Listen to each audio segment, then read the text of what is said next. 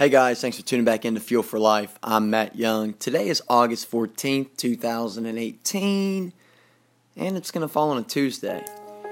It's kind of a random day to get in here and, and, shoot you guys a quick message, but I did tell you August is the prep month, so I have to be getting ready myself. You see, I got up at 5 this morning. I was headed to the course, kind of a daily ritual, a daily discipline that I do. And normally by about 7:30, 8 o'clock, I'm back here at the house, and I'm starting my daily routines. And this morning, I uh, I encountered just a little bit of rain. You know, hadn't been playing as much. Back's kind of been bothering me. And on my way home, I I just remember praying and just talking and just kind of out loud saying, you know, what is my direction?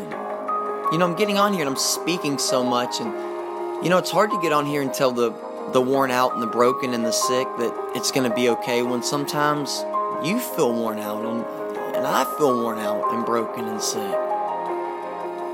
But the man that wins and the man that succeeds in life is not the man that hits the lottery in a single day. It's not the man that gets the million dollar payday from the one fight. The man that wins is the man that finishes. He incurs every obstacle, he endures every single one of them. And he grows as he hurdles them. He gets bigger and bigger and better and better every single time he steps over the next obstacle. He's preparing himself for the opportunity. The worst thing in the world you could get is an opportunity and not be prepared for it. Success truly lies where preparation and opportunity meet.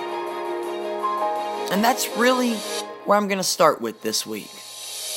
How many of you are prepared right now? If your opportunity came to your door, say you wanted to be a football player, a, a news broadcaster, maybe you wanted to be on the radio, you wanted to be on TV, whatever it is, if it came to your door today, would you have to get ready for it?